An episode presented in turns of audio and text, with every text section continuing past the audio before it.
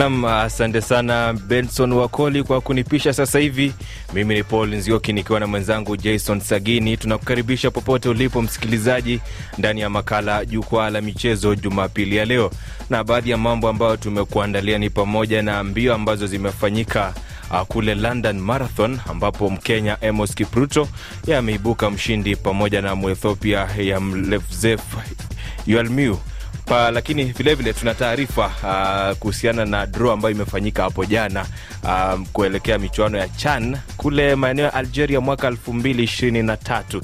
Najua ilikuwa ifanyike mwaka elfu mbili ishirini na mbili mm. Lakini vilevile tuna mjadala wetu hapa studioni leo hii tukiuliza swali, je, tumefeli wapi kama timu za bara Afrika kwenye mchezo wa voliboli baada ya timu ya Kenya Malkia Strikers na ile ya Cameroon pia kuonyesha viwango vibovu sana katika mashindano ya dunia.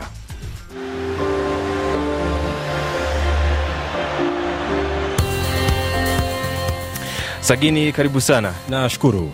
Taka tuanzie hapa kwenye London Marathon ambapo hapo jana tulikuwepo hapa studioni na mjadala mkubwa mm-hmm. uh, tukiuliza nani atakuwa anavivalia viatu vya Eliud Kipchoge na Mofara ambao hawajakimbia leo hii. Ndiyo, lakini kwa mkiangalia ushindi wake uh, si kinda, maanake ana miaka thelathini. Amos Kipruto huyu kutoka Kenya ndiye Ah, kwenye bingwa riadha ni kinda. e, e, eh, kinda. Miaka thelathini nafikiri ndio na miaka kama kumi hivi manake kipchoge na miaka uh, thelathini na saba sasa hivi. Kwa hiyo ana miaka kama kumi ya kukimbia. Kwa hiyo bado ni kinda kwa mfano kwenye michezo kwenye riadha haswa.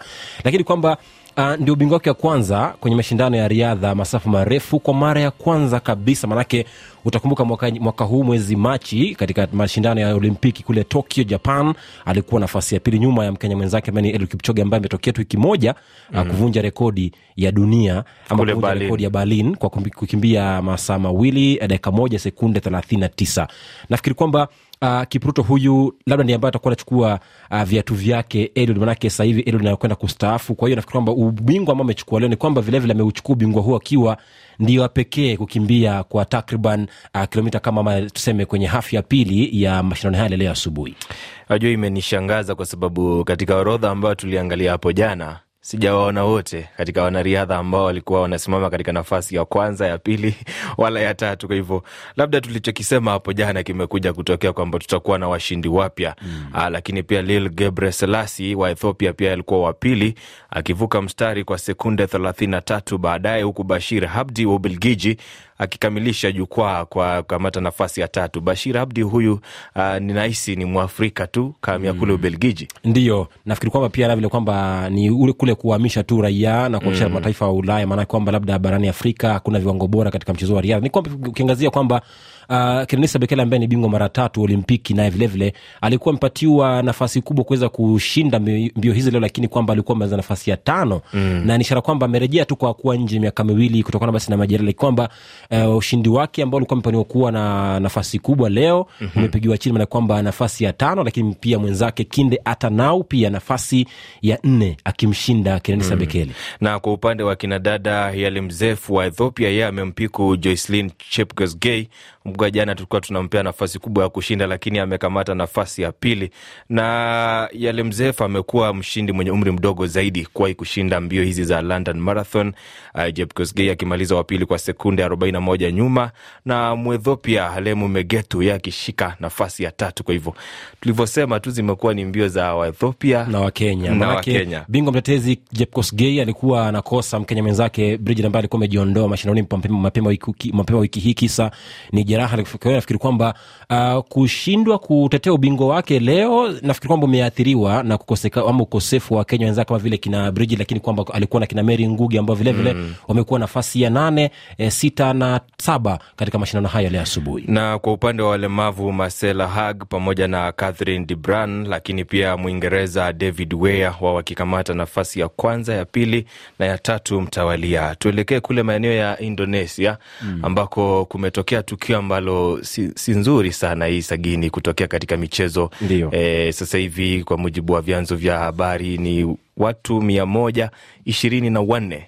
Ndiyo na ni kisa ambacho kinatia majonzi sana kama mashabiki wa mchezo wa soka. Maanake utakumbuka pia vilevile vile hapa barani afrika katika mashindano ya mwaka jana ya bingwa bara Afrika kwa mchezo wa soka kwa wanaume. Ni kwamba pia vilevile kulikuwa na zile fainali mwezi Januari tarehe ishirini na nne mwaka jana ama mwaka huu kumradhi, ni kwamba wachezaji nane waliwaua katika uwanja ule, unazungumzia uwanja wa Kamerun Yaunde huko, mechi ambayo inahusisha taifa la Kamerun na ni kisa ambacho vilevile kimeshuhudiwa katika Kamerun na Comoros. na Comoros. Mm. kisa ambacho kimeshuhudiwa katika taifa la Afrika Kusini mwaka elfu mbili na moja Aprili kumi na moja ambapo watu arobaini na watatu pia waliaga dunia katika uga wa Ellis Park jijini Johannesburg na vilevile vile pia katika uga wakati huo wanacheza Orlando Pirates na na Kaizer Kaizer Chiefs. Chiefs vilevile pia bado wawili hao wakicheza katika mchuano wao eh, Januari kumi na tatu mwaka elfu moja kenda mia tisini na moja watu arobaini wakiaga dunia eh, kisa ni ule mkanyagano.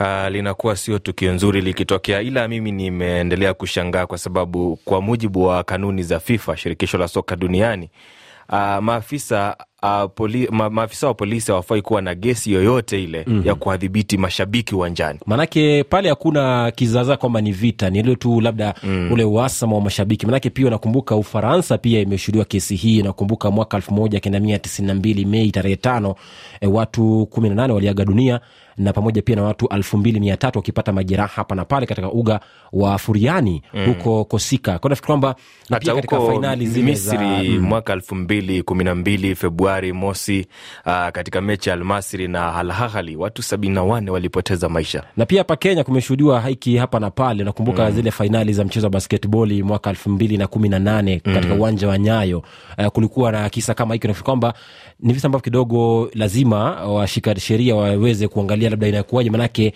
mashabiki hawa ni nguzo muhimu sana katika michezo mm. duniani kote nzima Chama cha soka cha Indonesia wao wameanza uchunguzi eh, kuelekea tukio hili, lakini pia rais eh, ameamua kwamba sasa hivi shughuli za soka huko hakuna mechi ambayo itakwenda kuchezwa ya ligi kuu hadi eh, wakati ambapo uchunguzi utakamilika, na amesema kiwe kisa cha mwisho, kwa sababu kuna taarifa kwamba mashabiki waliingia wengi mm. eh, kuliko idadi ambayo uwanja unaweza ukadhibiti. lakini pia mashabiki waonywe kwamba si lazima upate mm. matokeo kwa mchezo kabla ya mchezo kuanza maanake ukija katika mchezo nafikiri kwamba timu yako itapata kushinda lakini iwenda kama ama tuseme kwamba huenda labda itakosa kupata ushindi basi si lazima wanafaa mm. waonywe kwamba lazima mjue kujidhibiti kujidhibiti kwa hiyo kwamba timu za nyumbani zote mbili waje Dar es. Salaam Tanzania waone Young Africans dhidi ya Simba wakicheza mm. e, ni ni watani tu, inakuwa ni mechi hisia, watu wanalia na baadaye mm-hmm. mechi inakamilika, kila mtu anarudi nyumbani. Kwa hivyo haina maana sana kuleta vurugu,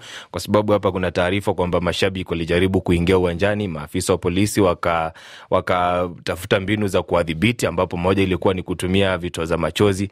Sasa ni taarifa ambazo sio nzuri, tuachane nazo bwana, tuelekee kwenye tenisi ambapo Misri Mayar Sherif ye ameongeza rekodi ya wanawake barani Afrika kuendelea kufanya vizuri katika mchezo wa tenisi. Tulikuwa na mwafrika mmoja tu nadhani kutoka Tunisia mm, Ons Jabeur ambaye alifika fainali ya mwaka jana na pia fainali ya mwaka huu ya US Open na kabwagwa, unakumbuka akipigwa katika fainali ile seti tatu kwa mbili. Nafikiri kwamba uh, kwa Afrika kufanya vizuri katika mashindano haya ya, olimpiki, ya, ya, ya tenisi ni mwanzo tu mpya kwenye ramani ya dunia, kwamba wanaanza kuibukia na kusha kwamba pia wana ule uwezo na tajriba ya kuweza kunyakua baadhi ya mabingwa ama ubingwa ule wa tenisi katika dunia kwa ujumla. namna. Sherif amekuwa bingwa wa kwanza wa tenisi kutoka Misri kushinda mashindano ambayo yameandaliwa na chama cha tenisi cha wanawake duniani, akishinda pambano la Parma Ladies Open ambapo amekabidhiwa taji. Taji nimependa jina lake, linaitwa Logic Tour uh, WTA. Kwa hivyo mm. ni vizuri tu kuendelea kuona wanawake wakifanya vizuri. Nadhani hao wanawapea nguvu kina Angela Okutoi kutoka Kenya ambao wanaendelea kufanya vizuri.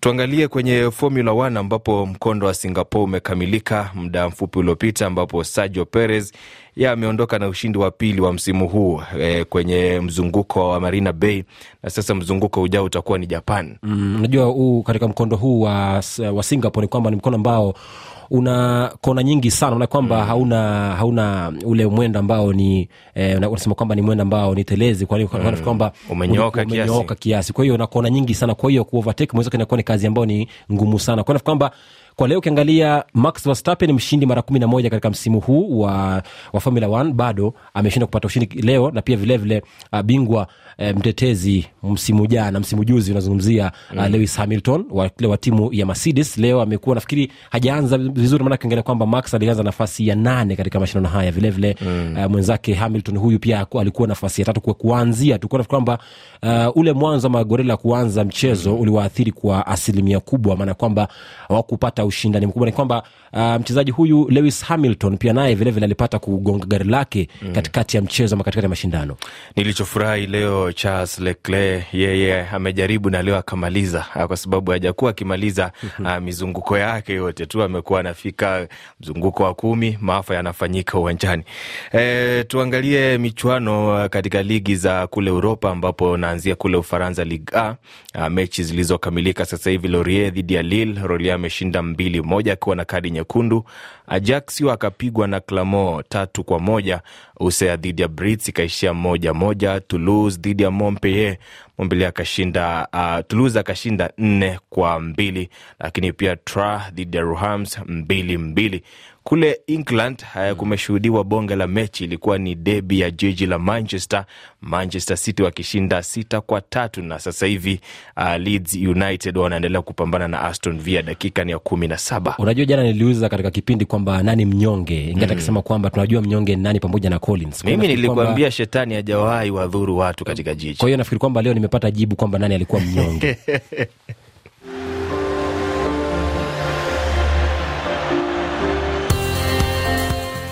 Ni saa kumi na mbili na dakika arobaini na saba uh, nairobi uh, jijini hilo ni jiji kuu hapa uh, kenya uh, ukitaja miji mikuu labda unazunguka kule kigali rwanda na unazunguka huko niame mm. na vilevile vile abuja huko nigeria. Hiyo ni baadhi ya miji mikuu. Leo tungekuwepo na jowi labda angetuhabarisha zaidi kwa sababu ametembea sana barani afrika na tukisalia papo hapo tu tuja katika ukanda wa sekafa ambapo eh, kuna mashindano ambayo yanaanza hapo kesho Ndiyo. ya wachezaji wasiozidi umri wa miaka kumi na saba kwa mataifa ya bara afrika tu ni michuano ya kufuzu mm-hmm. na tayari jibuti na sudan wao wameondolewa nje mi naangalia naona kwamba sababu moja hapa ni kwamba walipatikana na udanganyifu wa miaka na ni kwamba kupitia uh, kipengee cha ishirini na saba uh, ibara ya nne ya katiba masheria zile za sekafa wasiozidi miaka kumi na saba hiyo ni afcon hiyo inasema kwamba iwapo iwapo mchezaji mmoja atapatikana kwamba amekosa kupita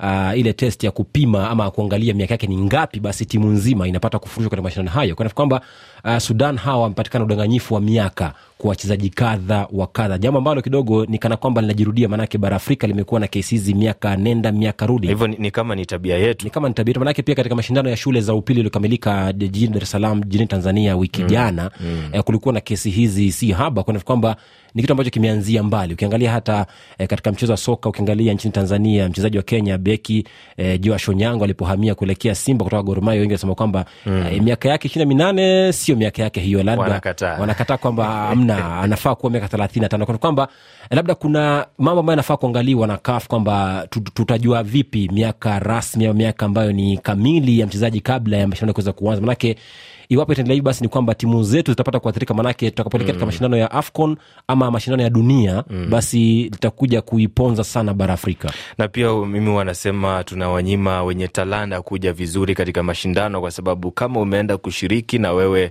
una miaka zaidi ya kumi na saba kuna mtoto ambaye ana miaka kumi na sita ambaye anafaa kufanya vizuri katika nafasi yako. Mm. e, wakati mmoja nilikuwa naangalia mechi za maeneo ya magharibi nikamwona mchezaji mmoja walikuwa wanacheza mechi za wachezaji wasiozidi umri wa miaka kumi na minane nikamwona ameenda kusalimia mke wake na watoto wawili kwenye benchi wakati ambapo alifunga bao.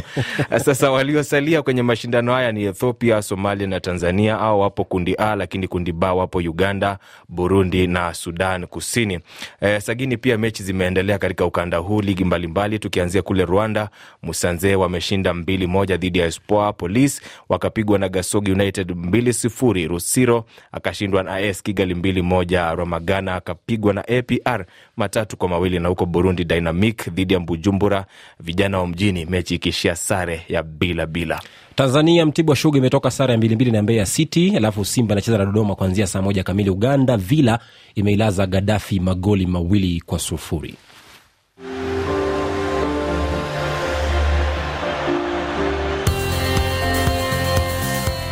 Unaendelea kusikiliza makala ya jukwaa la michezo. Mimi ni Paul Nzioki, nipo na mwenzangu Jason Sagini, askofu mkuu wa michezo ulimwenguni. Askofu, eh, draw imefanyika hapo jana Ndiyo. kwa michuano ya CHAN mm-hmm. ambayo itakuwa inafanyika kule Algeria Uh, Februari tarehe kumi na tatu uh, kunradhi, Januari tarehe kumi na tatu hadi tarehe 4 Februari, na watu wameshangaa kwa sababu nawaona Uganda wakiwa mpango pamoja na DRC, Ivory Coast na Senegal. Vipi katika makundi mengine? Eh, makundi mengine kundi a inajumuisha algeria libya ethiopia na mozambique alafu kundi cha inajumuisha morocco sudan madagascar na ghana uh, kundi d inajumuisha mali angola na mauritania kundi e inajumuisha cameroon congo na niger. Unapozungumzia kundi ba nzioki ni kwamba hapa ndio kuna bingwa mara mbili wa mashindano haya ya chan. Unazungumzia dr congo chini ya ukufunzi wake sebastian de sabre kocha wa zamani wa taifa la uganda na pia uganda vilevile ipo kwenye kundi moja. Kwenda kwamba uganda wao hawajawai kufika kwenye hatua ya mwondoano kisa ni kwamba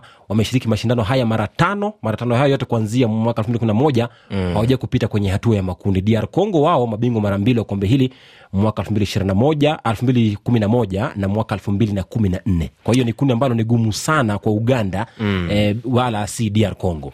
Nadhani juma lijalo tutakuwepo na mjadala, tuiangalie nafasi ya Uganda na pia tuangalie nafasi ya DRC pamoja na vilevile vile Sudan, kwa sababu na Ethiopia pia ni mataifa ambayo tunategemea sana katika michuano hii.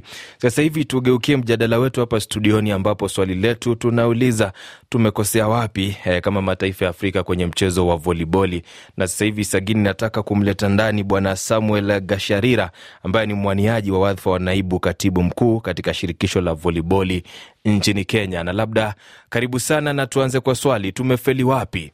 Kwanza kabisa asante sana, na jambo ambalo limeweza kuwa tatizo kwa timu za Afrika ni kwamba mashindano ya Afrika hufanyika baada ya miaka miwili. Kwa mfano, mwaka uliopita pindi tu baada ya Olimpiki, wasichana wetu waliweza kucheza katika ile michuano ya mataifa ya Afrika na ilikuwa kule Kigali, Rwanda wakaweza kuibuka nambari ya pili na wakafuzu katika michezo hii ya dunia ambayo ni World Championship. Lakini mwaka huu hakutakuwa na michezo ya Afrika mpaka mwaka ujao. Sasa ndio wataweza kucheza ile michuano ya uh, Nations Cup, na ukiangalia huo ni muda mrefu sana. Ukiangalia zile timu za ng'ambo baada ya kucheza katika michuano ya bara Uropa, lakini mwaka huu wachezaji wamekuwa katika ile VNL ambayo ni Volleyball Nations League, na ndio kwa maana utapata mkufunzi wetu Luis Omar de Moura ule Brazil amesema kwamba kushinda timu ya Cameroon katika michuano hii ya dunia ni jambo kubwa sana kwa Kenya, manake tutaweza kuibuka kama timu ya kwanza barani Afrika. Timu hii ya Malkia imebakisha tu jambo kidogo, na ni uzoefu wa